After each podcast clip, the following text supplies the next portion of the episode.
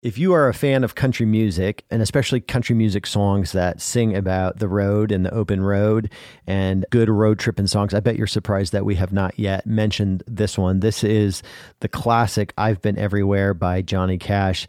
This, Drew, is a, one of my favorite songs. I especially love that, you know, a lot of places in the middle of nowhere getting shout outs in the song. That's a very special thing to me growing up in the middle of nowhere. Yeah, I have to imagine too that it's extra special because you're from the Midwest and so many songs growing up that I listened to on country radio just reference the South, reference places I'd been, reference places I was familiar with.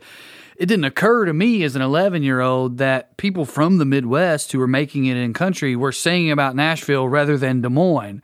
So it didn't occur to me that maybe people were wishing that their towns or their neighboring towns would get shouted out. Johnny did it for you. Yeah, and I really appreciated that. This is I've Been Everywhere by Johnny Cash.